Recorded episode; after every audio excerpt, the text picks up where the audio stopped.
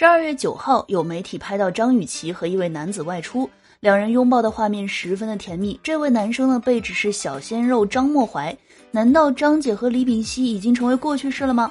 那当然呢，张雨绮从一辆豪车上下来，张默怀紧随其后，两人一起前往婚纱店。这是有什么合作，还是说进展飞速，已经发展到了拍婚纱照的地步了呢？